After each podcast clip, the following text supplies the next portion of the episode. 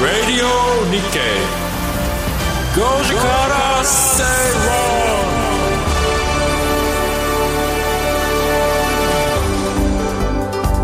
9月13日水曜日時刻は5時を回りました。皆さんこんにちは。吉崎誠一です。水曜パートナーの藤田智子です。水曜アシスタントの新宮志保です。そしてこの番組のリサーチを担当してくれます向井沙耶さんです。よろしくお願いします。お願いします。ラジオ日経5時から正論5時世水曜日はビジネストレンドやライフスタイルの話題を中心に番組を聞いてためになる情報をお届けしていきます。今日はスタジオに吉崎さんいらっしゃいません。リモートがつながっていますこんばんこんにちは。こんにちは。なんか時時差あるところに。いらっしゃるいやいやあの北海道の釧路の、えー、先にある鶴居村というところで、う。ん、えー、ちょっとお仕事で来て、えー、ついでに、えーと、サウナがあるホテルにちょっと寄ってみているっていうそんな状況ですね。涼しいですかやっぱり？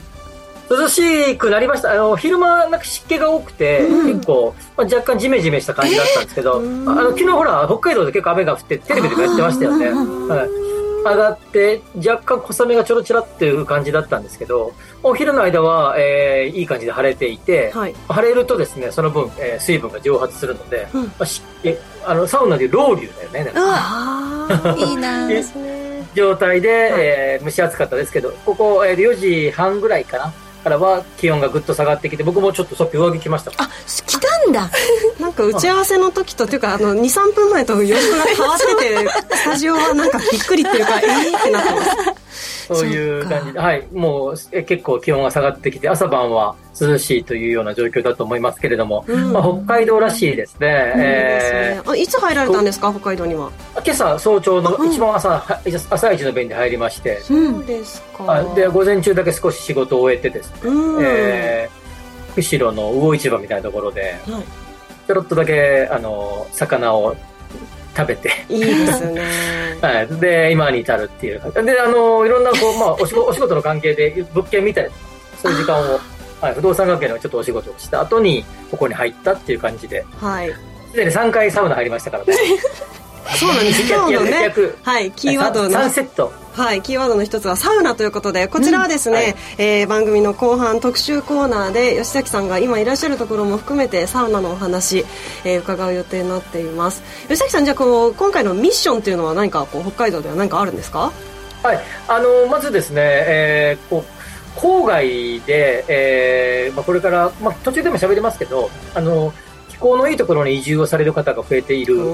か、あるいはセカンドハウスという形で、まあ、完全移住じゃないんだけど、セカンドハウスという形で、えーまあ、例えば東京なんかでいうと軽井沢とかね、はい、那須塩原とか熱海とかイメージがありますけど、もう一つエリアを超えた場所に買われてる方とか住まいを持たれる方が増えてきていて、まあ、そういうのをいろいろこう今調べてるさなかで、まあ、ここ、えー、釧路だったり、鶴居村だったりでも、そういうのが増えてきてるっていう情報があってですね、まあ、今度それをレポートにしなきゃいけなくて、えー、はい。まあ、そういうのの取材で来ているっていう、まあ、レポレポートのネネタ探しに来ているってそんな感じですかね。ちらっとね打ち合わせで見ましたけど藤田さんどうでしたか、いやすごいおしゃれだし、え。ー、まず北海道っていうだけでなんかいいなって思うのに、ね、なんか場所がなんか北欧みたいな感じの確かに、うん、建物で素敵だったけど、うんね、も詳しくはね後でいっぱい喋ってくださるんでしょうけど、はい、あのサウナーなんですか吉崎さんは？そう僕そんなめちゃくちゃサウナーってわけじゃないんですけど、まあ、結構好きですね。あの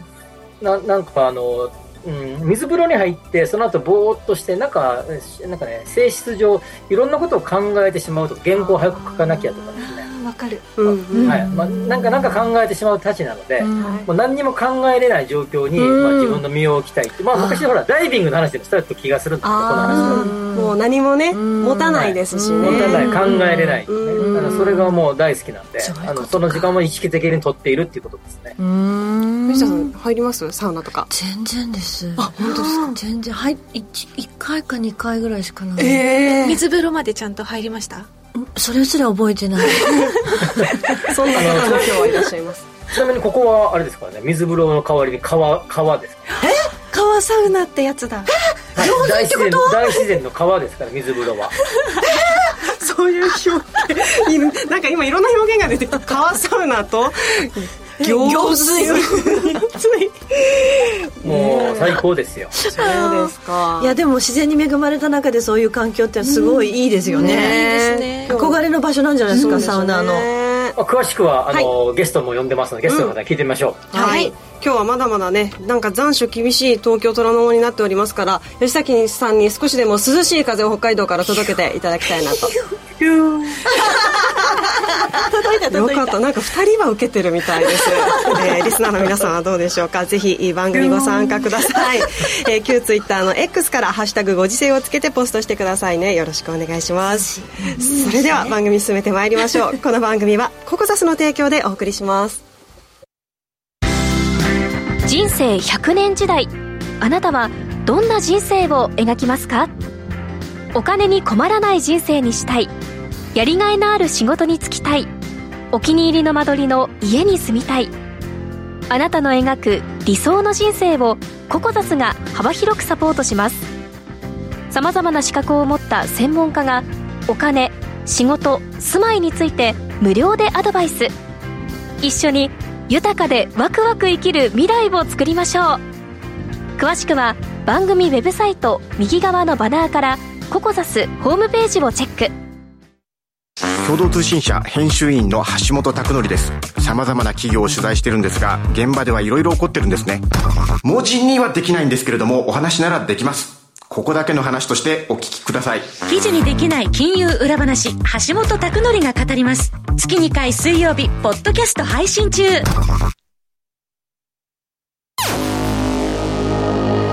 Radio Nikkei 5時から正論ラジオ日経5時から正論。私たちはスタジオから東京虎ノ門におります。生放送でお届けしています、えー吉崎さんがいらっしゃるリモート先はですね今5時から正論の公式 X アカウントに写真載せておりますので、えー後半の特集まで皆さん想像を膨らませながら、こういう場所にいるんだということでね ご覧いただければと思います。まずは最初のコーナーです。トレンドピックアップビジネスライフスタイルなどで今話題になっているトピック取り上げていきます。では番組がと今回取り上げるトピック向井さん紹介をお願いします。はい。今日のキーワードは食べられる食器です。です。あちょっと。あちょですが違うよね。ですだけつなげられちゃった私が一番びっくりしました。テンポ感がちょっと。X のコメントにいっぱいこの時間に「です」ってみんなが入ってんだからさ。聞いてもらわないと。ちゃんと言ってもらわないとちょっといいやり直し。すいません。はい、えー今日のキーワードは、食べられる食器ですはい皆さんつぶやいてくださいね。お待たせしました。はい、えー先週のこのコーナーでプラスチック製レジ袋の話題を取り上げました、レジ袋の有料化であったりレジ袋から紙袋へシフトしたりと小売各店舗の取り組みをご紹介しましたが、今日は脱プラスチックとしてまた別の取り組みをご紹介いたします、えー皆さんカフェやファーストフード店に行って、これまでプラスチックだったストローやスプーンが紙製のものに変わってるなっていうふうに感じたことはありますか？ますうん。ありますね。ね。ありますあり木だますったりねちょっとね。そうですね、ありますよね、うん。はい、えーまあ、そういった例えば紙ストローとか、うん。そういったのは先がよれる感覚が苦手。あれね。ありますよね。フラペチーノ飲むともう なんかストローも。匂いがねなんか感覚ここ段ボールみたいな感じが。ちょっとね、ありますね。まさにそういったのが苦手っていった声が多くて、うん。こう万人受けする脱プラ製品は開発開発途上と言ってもいいかもしれないんですけれども、うん。うん今日はさらに進んだ環境配慮の取り組みとして、えー食器ごと食べられるという製品をご紹介します、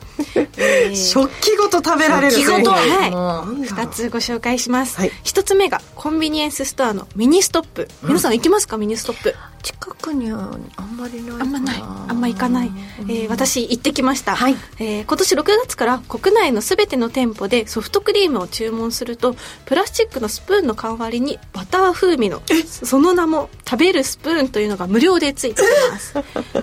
すごい。バター風味？これだけ売ってほしいねなんか。ああなるほど、はい。そうでこのスプーン大豆や小麦などから作られているっていうことなんですけど、まあ、今スタジオにはね写真も一緒にご用意させていただいてるんですけど見た目はこうなんでしょう。なんかいわゆるねあのコンビニアイスとかなんか道の駅で食べるアイスをこうこコーンじゃなくてカップで食べるときについてくるあのあのちっちゃなスプーンの形の、うん、なんだろうももなかの皮バージョンみたいなことですね。そうですね。シャベルみたいなちょっと感じ、うん、溝があってね。そうですね、うん。はいはい、こういうの大抵ふやけちゃうと思うじゃないですか、私これ食べて、でちょっと時間を置きながら食べてみたんですけど、全然ふやけなかったんですよ。へ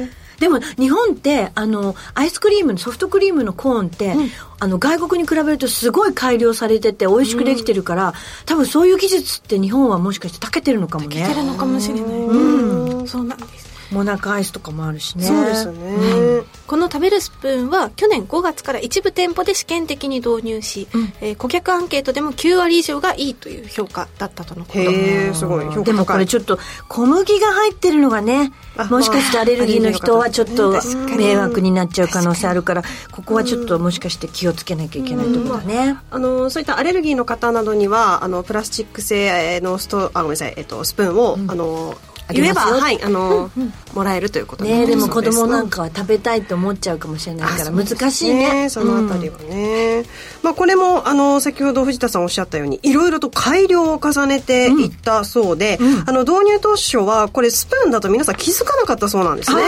飾りかなみたいな。そうそう。なので間違えてなんかこうですかアイスについてるこうウェハースみたいな、うん、あれと間違えてすぐに食べられちゃったとかそういうこともあったそうなんです、はい、ですがあの結果その改良を重ねていき、うん、スプーンの形にすることで落ち着いたんだ。そうです。そうかそうか、はい、形でねどうですかこれ？見えます？あ見てます見てますこれ僕実はあのミネストップ食べたことありますよ。ええこのスプーンで、はい、はい、あります。であのー、となんかなんかねさっきのあの食べちゃうっていう話があったけど、うん、なんか逆にねあの食べたい欲求に駆られてきてあわかる。まあ、当然アイスって当然単調なな当然当たり前なんだけど、まあ、ずっと同じ,、ね、同じものをね、うん。同じものを食べ続けるわけですから、うんうん、ちょっとなんかこう箸休め的な感じで、少しこう食べたさが出てきて僕はなんかあの食べちゃダメだって自分に言い聞かせるのが、すごくこう、あの、辛かったです。わかる。だから、ウェハースみたいな雰囲気ですよね。もちも、もともとあの、バニラは、についてるウェハースは、そういう箸休め的なものもあるから。でも食べちゃったら、スプーンがなくなっちゃう。なんかあの、なんで、あの、僕、まだ一回しか食べてないですけど、もうこの特殊があるかどうか知らないまま僕が一回食べたことがあった時に、次買う時は2本ちょうだいって言おうかなと思いました、ね、あ あお客様それは一本になっております。あ失礼いたしました藤田智子様。私も よくよくぞやってくれたと思いました。まあ今はですねそのアイスを食べるスプーンだったんですが、うん、他にもあります。はい、はい、続いて紹介するのは食べられる器です。はい。愛知県のお菓子メーカー、丸重製菓は、もなか作りの技術を生かして開発された食べられる器、その名もイートレイを開発しました。はい。えー、主にお祭りやフードイベントなどで、焼きそばやたこ焼き、カレーライスなどを入れる容器として使われているそうです。うんうんえー、また、もなか作りの技術は耐久性といったところにも耐水性ですね。耐水性ですね、うん、というところにも発揮されて、パフェやかき氷など水分が多いものでも崩れることはない。そう。すごい。しかもこれいいのがこう、うん、そういったお祭りとかってゴミがすっごく出てるじゃないですか、うん。うん、もうそれ食べちゃえばいいんですよみんな。ただこれ置きづらいねちょっと起きづらい。確かに。ちょっと飾りに考える番組ですよ。だからやっぱりみんな、マイハンカチとか、マイバンナナとか、マイタオルを持ってきて、置くときはちょっとその上に置くとかね。そういうね、工夫はね。工夫しなきゃ。確かにね。まあ、ただ、この耐水性なんですが、ちょっとモナカの皮とかってね、それだけで食べちゃうと、なんか、なんだろうもににくっついちゃったりとか,、なんか食べづらいのかなとか思ったりするかと思うんですが、これも、えー、追求して作られていると、はい、い。うことで、えー、耐水性ばかり追求すると、まあ、硬すぎるといった問題もあったり、えー、硬すぎず柔らかすぎずを求めるのにすっごく苦労したそうで。はい。まあ、噛み応えがあるために食べきれなくて結局捨てられるといったことも今まではあったそうです。でもこれの方が地球に優しく捨てられるんじゃない？そうですね。こうなんか、ただ捨てるんじゃなくて土に帰りやすかったりとか、なんかそうですあるかもね。ね、うん。このイートレイなんですがあのプレーン味のほかエビせんべい味オニオン、えー紫芋焼きもろこしと用途に合わせて5つの味が選べるそうです。用途に合わせて。それはさ 吉崎さんみたいな人がまた食べちゃうんだよ。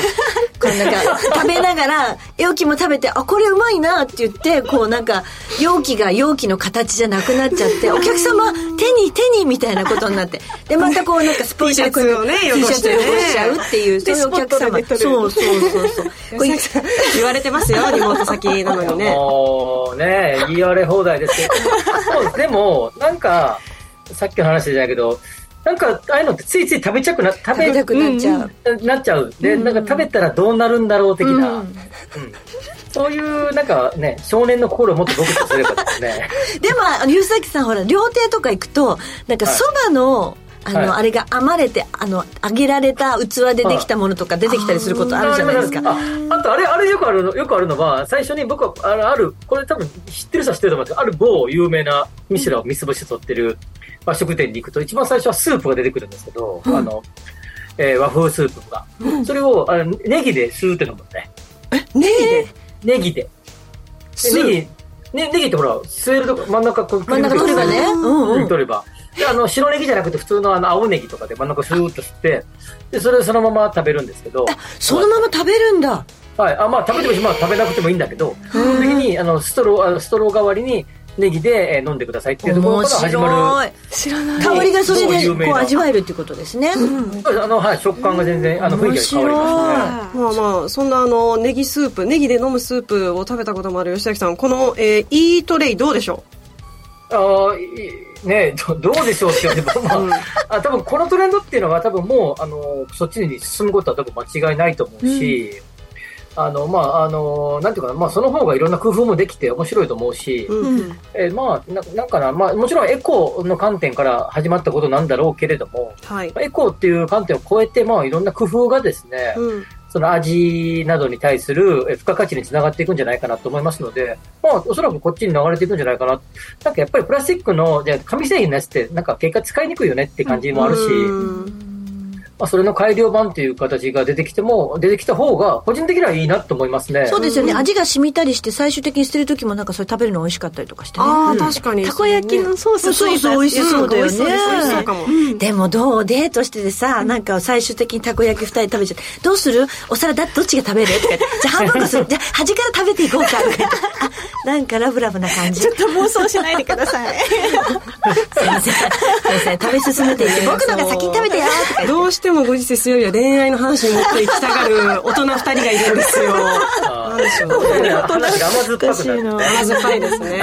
50過ぎるといろいろあるわけよ。あそうなんですね。はい、えーこちらのお取り組みなんですが、先ほどご紹介したミニストップでは、このスプーンの一斉切り替えによって、年間で44トン、44トン相当のプラスチック削減につながると、えーしているそうです。まあ、あの、改めて考えてみると、日本国内のプラスチックゴミ排出量なんですが、年間で800万トン以上にも上るとされているそうです。まあ、それを考えるとね、わずかな削減量かもしれないですけれども、あの、先週みんなでね、結構盛り上がったレジ袋に関してもそうですけれども、この切った切り替えがこれからも進んでいくかもしれないです、素敵。そういうエコ国家になってほしいですね。どこか、うん。なんかどこよりも素晴らしいそういうものを開発する日本だよっていうのがアピールできたらうん。素敵ですよね、しかもなんかそういう技術とかすごそうですもんそううんうんうん。ねはい。スタンダードになればいいなねえこれからまたこの食べられる器で、えー新たな甘酸っぱい思い出は生まれるんでしょうか？そうだ生まれるでしょう。生まれ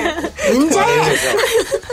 え。端から食べていくってね僕はこっち君はこっち。楽しみにしたいと3思います人にならないように気をつけて。それは三角関係ですね。はい。向井さんには来週も話題のトピック取り上げてもらいます、はい。ここまでトレンドピックアップのコーナーでした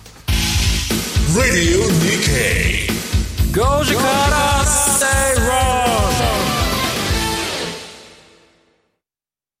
さあブロードアピールが5番手から4番手3番手2番手に上がってくるか。懸命に逃げるエイシンサンルイス。外から追いすがったブロードアピール。ブロードアピール鮮やかに差し切ってゴールイン。ものすごい追い込みだった。まさに直線一気誰もが勝負あったと思った次の瞬間あの馬は凄まじいまでの末足で差し切った。野球なら9回裏に出た逆転サヨナラホームラン。ボクシングなら一発で決めた逆転 KO パンチだ。そう。諦めることなく走るんだ。ゴールを目指すんだ勝負は最後までわからない。だから競馬は面白い。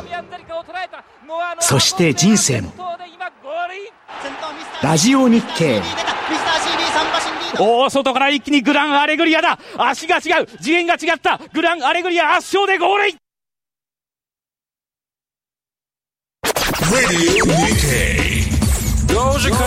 Say wrong. 生放送でお届けしています。5時から正論です、えー皆さんツイッター X でもねポストありがとうございます。高見さん、えー高遠そば高いに遠いと書いて高遠そばとかはネギで食うって、えー有名だよね。これ会津の方で伝わるお蕎麦みたいです、そうですよね、うん。私も食べたことあります。それからあの長野なんかにもあえー、これ本当にネギで？取材で行って、ネギが1本ボンってあの器の上にボンってきて、お箸がついてないんですでネギをでこう食べてって言ってたまにかじってもいいしって言われるんだけどとてもじゃないけど救えない。コツがいるんですね。いやコツなのかな？なんかかっこむ感じになっちゃうから、なかなか難しかったですよ、それは知ってますか吉崎さん？ああ高田様知ってますよ。へえああのテレビのなんかで見たことがありねます。そうなんですよね、はないなんかこうみんなが食べられないのをなんかケラケラ笑いながらっていう感じ あそれもまた面白いのかもしれないですね、さあではここからは続いてのコーナーです。気になるニュースです、えー身近な経済の話題など今気になるニュース解説していただきます。今日は吉崎さんが気になるニュース。まず私からご紹介します。アメリカで気候変動を理由にした人の移動が増えていますアメリカ不動産業者の調査によりますと2022年に住宅の購入または売却を計画するアメリカ人の半数が気候リスクを理由に挙げています。世界では2050年までに2億人以上が移住を迫られる恐れがあるとの指摘もありまして主要都市が気候リスクに伴う災害対策を急いでいます。でこの動きえー気候移住と呼ばれているんですが気候気候変動によって地域住民がそっくりこの移転を迫られるという気候難民も生まれているとのことです。吉崎さん。はい。あの、まあ、あの、僕が、えー専門としている不動産の価格形成、不動産の価格はどうなっていくのか、市況がどうなっていくのかっていう、まあ、日々そういう分析をしている仕事をしてますけれども、はい不動産価格とか、不動産価格の一番、えーまあ、最上位にある、おどうお金が、えーどう価格が動くのかの一番最上位にある要因の一つ、要因が気候ですね。と言われていてですね、はい。例えば太古の昔、例えば今日は釧路いますけど、釧路って昔は湿釧路湿原があるように、かなりこう海がはい。え内陸部まで入っていて、それ海がどんどんどんどんこう干上がっていくことによって湿原が発生しているっていうところで、要はこの町そのものもですね、気候変動によって町自体ができてきて、そしてそこに、えー人が住むことによって不動産価値が上がっていくというような流れ。一方で、例えば地震が起こったとか、あるいはえー火山が噴火したとかね、これだ、あの、えーよくイタリアとかですね、あの、ああいろんな街々で起こってますそういうふうにすると、一気に不動産価格そのものの価値がなくなってしまうと、そこに人が住めなくなってくる。っていうのが、まあ一番、一番最上位にあってですね、まあそこから人口が増えたとかですね、電車が通ったとかですね、まあ例えばこういうのが今流行ってるからとかっていろんな要因があるんだけど、とはいえ、まずもって気候の状況によって不動産価格って変わるっていうのはですね、まあ、言われてみたらそりゃそうですよ。ね。まあそうです ね。住みやすさって気候ね大事だなと思う。で、まあ、で、まあ、なんかそこで水が来たら当然住めなくなるから、不動産価格は一気にゼロに、っていうかね、ガタックッと減るわけですよね。まあ、そういうことで、えーそれが、えーあたこうやって聞聞けば当たり前だよなっていうことなんだけれども、ここ最近ですね、気候異常気象と呼ばれるような気象現象があちらこちらで起こってきて、もはや異常、異常というような感じじゃなくて、それが日常っぽくなりつつある中で、えーこの気候によって、えーまあ、住まい、つまり不動産についての、えー関わり方が変わりつつある。まあ変わらざるを得なくなってきているというようなことが目の当たりにするようになってきたのね。はい。おそらくですけど、もちろんわ僕らには知り得ないことですけど、縄文時代とか、うんそういう時代は何かが起こるとみんな多分移動、さっきの気象移動、あ移動難民っていっぱい起こってたと思うんだよあ。ね。はいはいはいはい。なんとなくイメージつく。今うん。あ、つくでしょ、はいなんかあのそその時代だったら。そうですね。で現代になっていろんな技術開発が進んで、そういうのを防げるようになってきたけれども、ただとはいえ、ものすごく気候が熱くなってきたとか、ものすごく、えーえーなんかな、あの、えー水位が上がってきたとか、そうなってくれば、そのエリアには住みにくくなってきたりとかして、今のような気候、えー移動、はいあるいは、えー気候移住、えー気候難民というような状況が、えーこう我々が直面する問題として上がってきている。うんただ、ただ、繰り返しになりますけど、もともとそうだった。それがここに来て、なんとなくクローズアップされてきているっていうところだと思うんですね。なるほど。なんかこれ話、わかりますか、でもなんかあの、やはりこの記事がアメリカでっていうところなので、はい。まあ、人事ではないんでしょうけど、うんじゃあ日本はそんなにないのかなと思うので、うーん、というところはあるんですけど、でもはい日本においてもですか、そうです。あの、アメリカやヨーロッパ、あるいはもっともっと深刻なのは、例えばツバイとかね、あの、もう水没しそうな街とかね。あるいは、えー例えば最近で言うとベネチアとかね。まあいろんな町々でそういう水に関する問題はもう起こってきている。はいそして、えっ、と、えーあの、気候でいくと、あの、ハリケーンの問題とかですね。まあ、そういうこともある。でも全部それあの今ずっと話してるそのプラスチックの問題っていうかオゾン層の破壊とかに全部つながってきてるからやっぱり一つのことじゃないですねです。はい。ただ、その環境問題っていうのを一旦置いて、置いといちゃダメなんだけど、まあ一旦ここでの議論としては置いといたとしても、我々はもうそれに直面してきているので、多分短期的にそれが物事が変わることはないと思うんですね。今それをやや一生懸命頑張って変えようとしてもですね、50年、100年という単位でかかるはずですから、その間にはやっぱり我々は自分の身を守るために、住宅とか不動産との関わり方を変えていかなければいけなくなってきている。はい。それがねなんか如実に現れてきてみんなも動き始めてるっていうか、日本はやっぱり四季があって楽しい国だったのに、なんか四季がもうあやふやになっちゃってですね。はい。もう今2期って言われてますからね。4じゃなくて2ってですね。で、それで例えば、え今日、今ここ北海道ですけど、北海道も今年は30度以上の、えー気温にな最高気温になった日が連発して、はい、すごく話題になりました。ねで書いてましたなんか、ストーブつけてるお家とかあった。りして、あの神戸の方からこの時期だけ移動してきてるけそうど、それあの、某、某テレビ朝日でやってましたけど、そう。そうそ れでそれがどんどんなんか長くなってるとおっしゃってましたよね。そうですね、はい。ここ、釧路は、えーそういう意味では北海道の中でも最も気温が、あの、夏でも気温が上がらないところとして知られているというところで、えーたまずは短期の移住ですね、この真夏の期間の移住。今、藤田さんがおっしゃった話は、その、まあ、テレビでやってましたけど、その期間が、もともと1ヶ月だけ行ってたんだけど、今やば3ヶ月ぐらい行くようになったんだって話のね、インタビュー同時で出られたご夫婦の方がいらっしゃいましたけど、まあ、東京とか大阪から、えーまずは短期、そしてそれでまま、えー移住する。一方で、あの、沖縄なんかは最高気温が東京に比べると、えー真夏の時は高くありませんので、32、3度ぐらいですから、あと、春の季節の、えー東京で皆さんが悩む花粉がですね、えーないということで、まあ、釧路もほとんどないと言われてますけれども。北海道はないって言いますよね。北海道ない、はい。北海道や、えー沖縄ないということで、それの移住とか、まあ、これも気候による移住の一つですよね。すごいだからまあ本当余裕のある人はそうやって実験的にいろいろそうやって将来のこと考えてこう計画立ててる人が増えてるっていうことですかね。でそれもですね、今、東京一極集中っていう問題が常に話題になってきてます。はい。で東京、大阪、名古屋といわゆる三大都市に住住まう方々が現在51%、52%ぐらいの推移で、このところ推移してますけれども、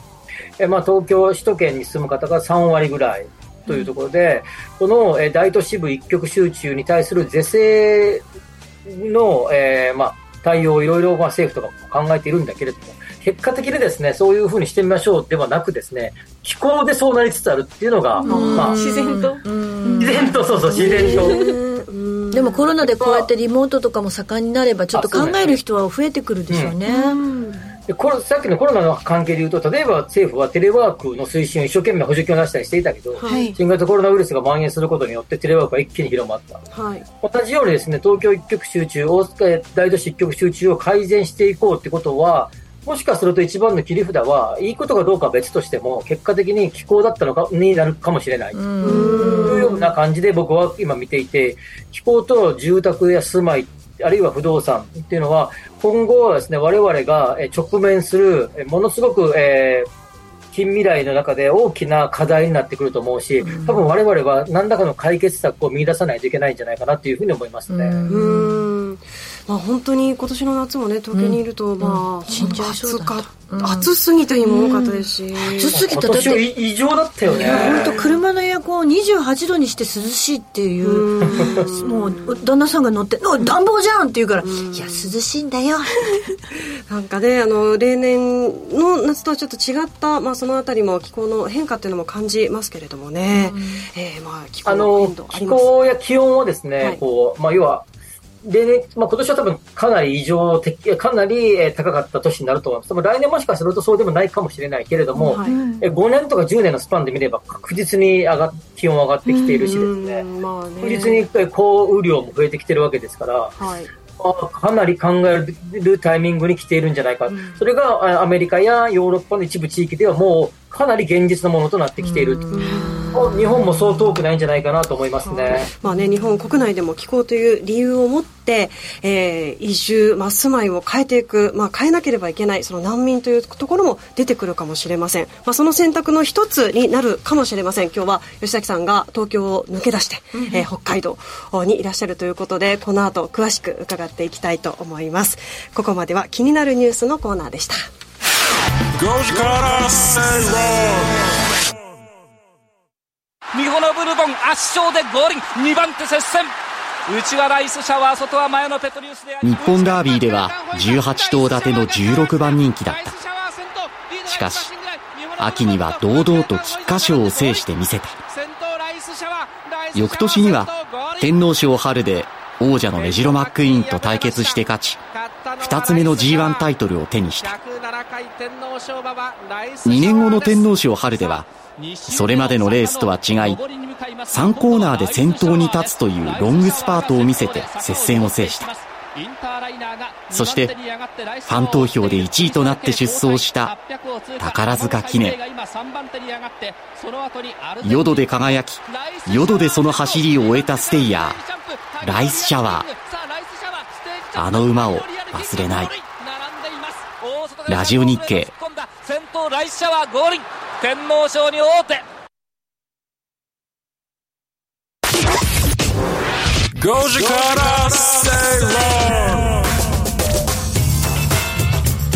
ラジオ日経5時から正論東京虎ノ門から生放送でお届けしています。ここからは特集コーナーです。日頃のライフスタイルにプラスとなる情報をじっくりとお伝えしていきます。ここからはゲストとともにお送りします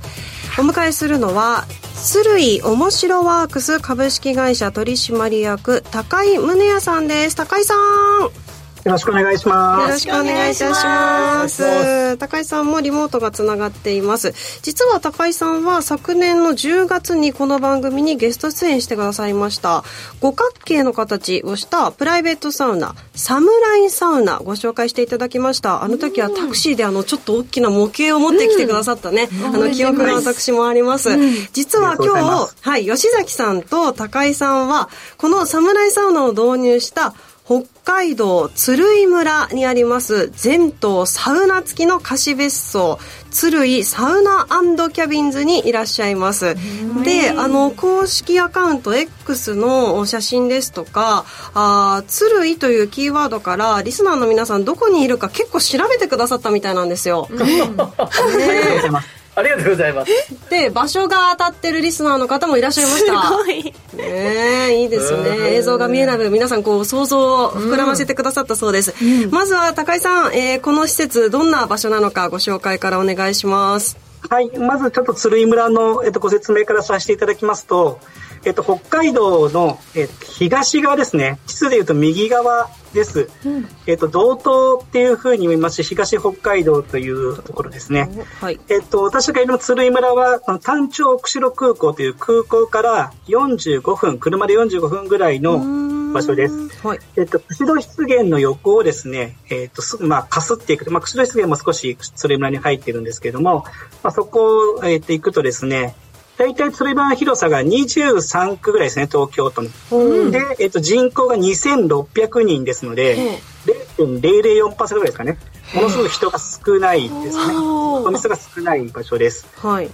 非常に美しい村で、あの、なんか道を走ってると、皆さんがなんか頭に描く北海道の特捜地の、うん、あの、えっと、場所の雰囲気ですね。が、まさに鶴居村なんじゃないかなと思ってます。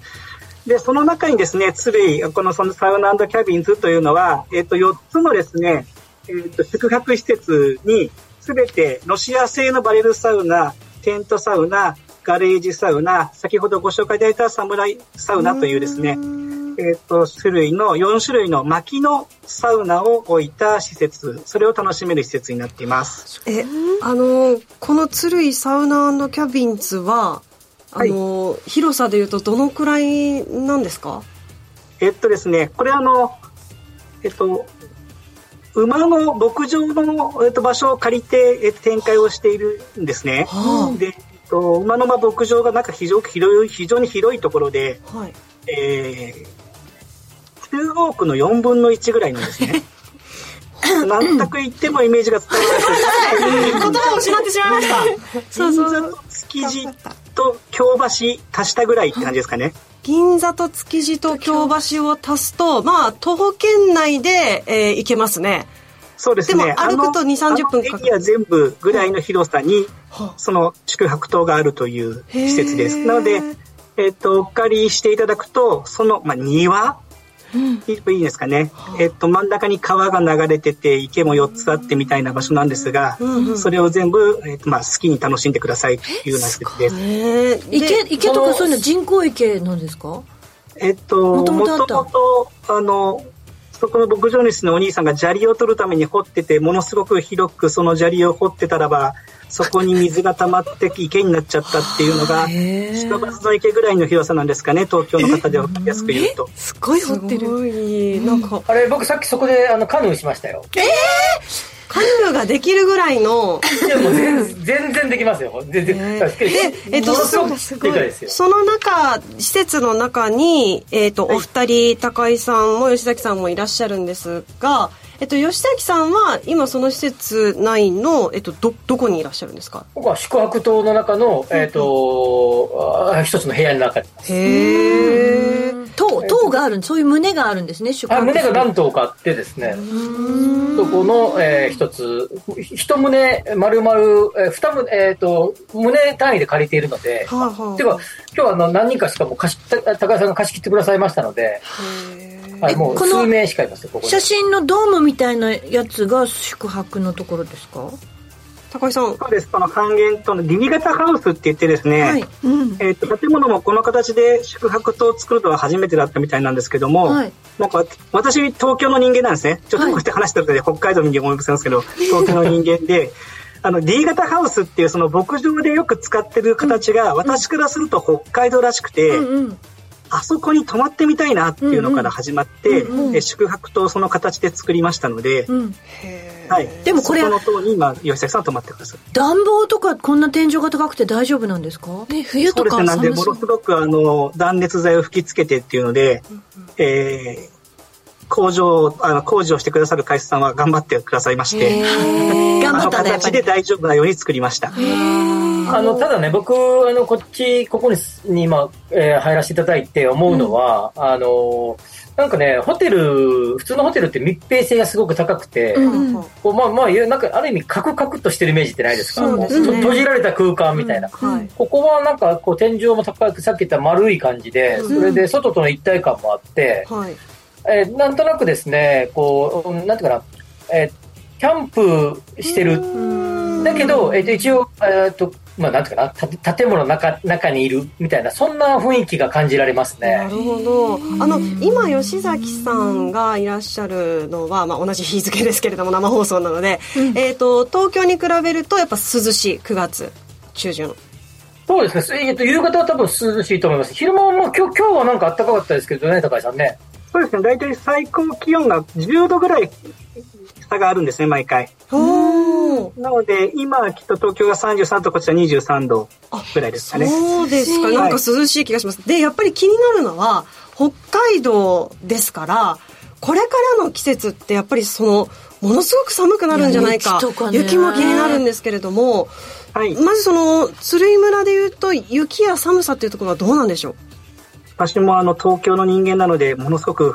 どうなっちゃうんだろうと思ったんですが、はい、えっと、まずですね非常に雪がふつまり積もらないんですね。えー、なんでですか？大体1メーターぐらいしか私ここ3年ずっと毎月来てますけども、えっと、積もらなくて、えー、一にもスタッドレスで走れるっていうんですかね。えー、っと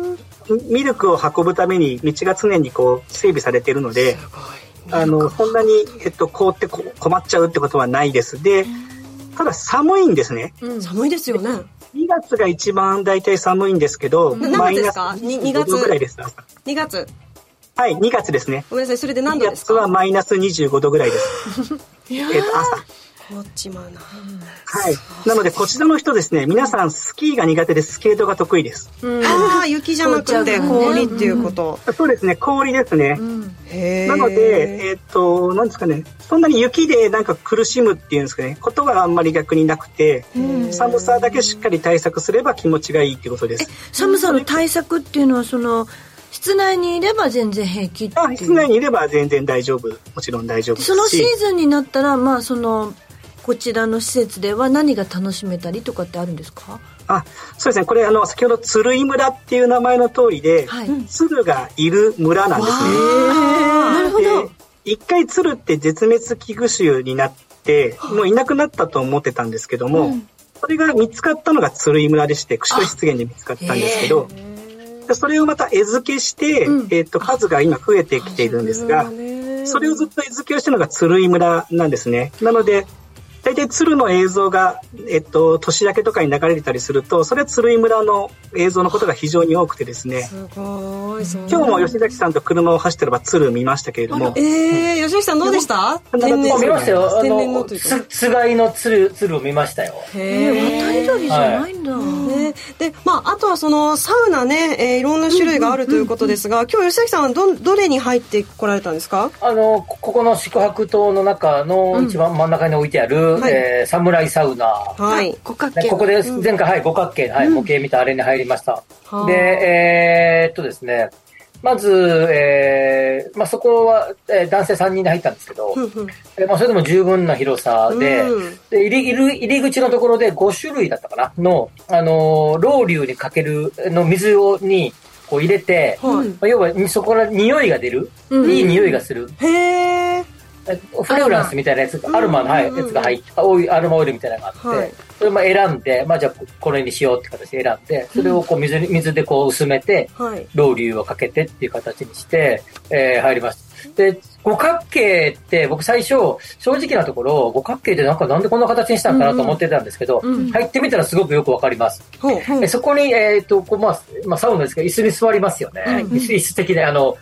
ね、長い椅子みたいな。うん、座ってちょうど、えー、せ背中をこう持たれるとですね、普通のサウナってま、まっすぐ垂直、垂直に立ってるじゃないですか。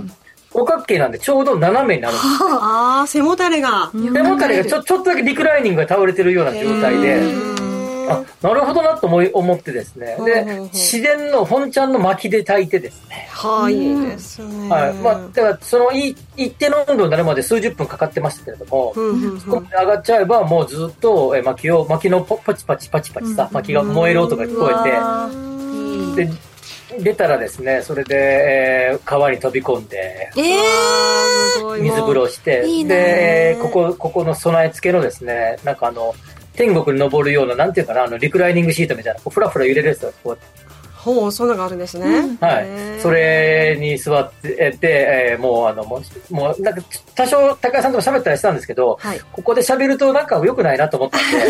で、黙っててあの空だけ見とこうと思って空だけ見てましたね。いや本当にあの大自然っていうのはあの皆さん想像していただけるかなと思うんですけれども、先ほどねそのロウリュにもなんかアロマでいい香りっていうお話もありましたし今横にいる向井さんもうわいいなってあの 言ってました。あのサウナ最近こう若い女性なんかもものすごくあの、私の周りでも入る子多いんですけれども、高井さんそういうあの若年層って言いますかその若い世代の女性とかっていうのもこうぜひ利用をっていうところ見込んでらっしゃるんですか？そうですね。実際にあの予約してくださる方ってまあ、アウトドアが好きな方だったり家族連れだったりっていうのも当然あるんですけども、うん、最近その、えっと、若い女性の方で、えっと、その女性だけで集まって私たちプライベートサウナで一棟貸し切りなので、うん、なんですかね、ちょっと男性の目気にしないで、えっと、化粧してもいいんで、まあ、あの、ゆっくり楽しめる。で、大体今サウナって施設側の、まあ、いろんな影響もあると思うんですけど、暑いのが多いんですが、うん、暑いとあんまし長く入れないんですけども、うん、女性の方はやっぱり60度とかちょっとそんなに高くしないで、うん1時間とか2時間もゆっくり話しながらサウナ楽しんでるんですよね。でもそうですね。ゆっくりがいいですよね。やっぱりね。あれさっきの、あの、ま、薪をくべたっていうけど、薪、薪の量を調整すれば、あんまり気温が上がらないわけね。なるほど、なるほど。うんそれいいかも。いいよね。なんかこう、毛穴ビャーって開いて、ゆっくりと。ってなっというよりかはね、アロマだったらなおのこと。炊き汗どころじゃない汗が出ますよ。でも、でも気温、そんな温度高くないので、ゆっくりこう、だらだら喋りながら、まあ寝そべったりしながら、時間が過ごしていいんじゃないかなと思いますね。うわ、羨ましい。特にさ、ここからさ、あの、高井さんね、冬になってくると気候が寒いんだけれども、この後僕は、あの、お客さん来なくなるんじゃないのって言ったら、あの寒くても全然外はそうじゃないんですよって彼言ってたんね。どうですか、高井さん？そうですね。うんこれからの季節の方が逆に、やっぱり、もともとサウナ自体がフィンランドとか、北欧の涼し、寒いところのものなので、うん、北海道でそれがこの季節もやってるのはやっぱりそれとなんですかね緯度が同じぐらいでやっぱ寒いところなので、うん、これからの季節の方が気持ちいいようには思ってます。でも露天風呂とかも冬の方がいいですもんね。ね気持ちいいですよね、だからやっぱり冷えた感じがね、うん、それがいいですよね、うん、ちょっと川に飛び込むのは難しいけどね まあね、ぜひ一度試してみてください。いいですね。いいちゃんと水風呂もありますからね。そうなんですか。もちろんシャワーとかお風呂も普通のお風呂もありますから。ただワイルドでやんちゃな吉崎さんは川に飛び込んで、いや、でも川飛び込んでみたいな。あの、本当に東京生まれの高井さんが、あの、北海道鶴居村で、まあ、こういった新たなね、ことをされているということで、えー、まあ、今後の展開もそうですが、あの、鶴居村という街を選んだ理由も含めて、これからこういうふうに展開していきたいという思いをぜひ聞かせてください。はい、ありがとうございます。あの、まあ、ね、日本中素晴らしいところってたくさんあると思って、その中で私はこの鶴居村っていうところが自分の中では、まあ、人もそうだし、自然もそうだし、鶴がいるのもそうだし、何しろこの北海道の避暑地なんですよ。うん。鶴居村って、な北海道で涼しいところってどこ？って言ったら皆さん釧路にいらっしゃるような場所なので、その、なんですかね、えっ、ー、と、暑いのがちょっと苦手な方、寒いのが楽しみたい方はですね、非常に美しいあの景色も広がってますので、一度来ていただけるといいなというふうに思っております。はい、この時間は北海道鶴居村に、えー、リモートつなぎました。ゲストは鶴居面白ワークス株式会社取締役の高井宗也さんでした。高井さんどうもありがとうございました。ありがとうございました。ありがとうございました。さてエンディングです。この番組はココザスの提供でお送りしました。なお実際に投資をされる際の判断はご自身でしていただきますようお願いします。お行きたいな。ねえ、いやここは、うん、このラジオのこういう番組抜きでここはいいよ。本当に。いいと思いました吉崎さんあのもう時間もあまりないんですが、はい、今夜は何を召し上がるんですか、はい、今日はさっきさっき言ったお寿司ですそのお寿司ですって皆さんね、あの、職人さんがお部屋まで来て今 準備してらっしゃるんですってよ。いやいやいや。デリバーお寿司ですよ。デリバー。ま、回らないお寿司を食べさせていただこうかなと思います。そこで回ってもびっくりしました。そこで回ってもね、びっくり一人なのに回してもしょうがないって。この辺りはやっぱ魚のメッカですか？ら。魚ですよ。魚ですよ、やっぱ釧路といえば。だからといって職人を呼んでもいいという じゃあ、あの、高井さんと一緒に北海道の美味しいものを食べて、えー、お過ごしください。はい。はい。じゃあ私は今から握ります。えー、いやいやいや、違う人です。そっちというわけでここまでのお相手は吉崎誠二と藤田智子と向井沙耶と新宮志保でした来週も夕方5時にラジオ日経でお会いしましょうお会いしましょうありがとうございましたありがとうございました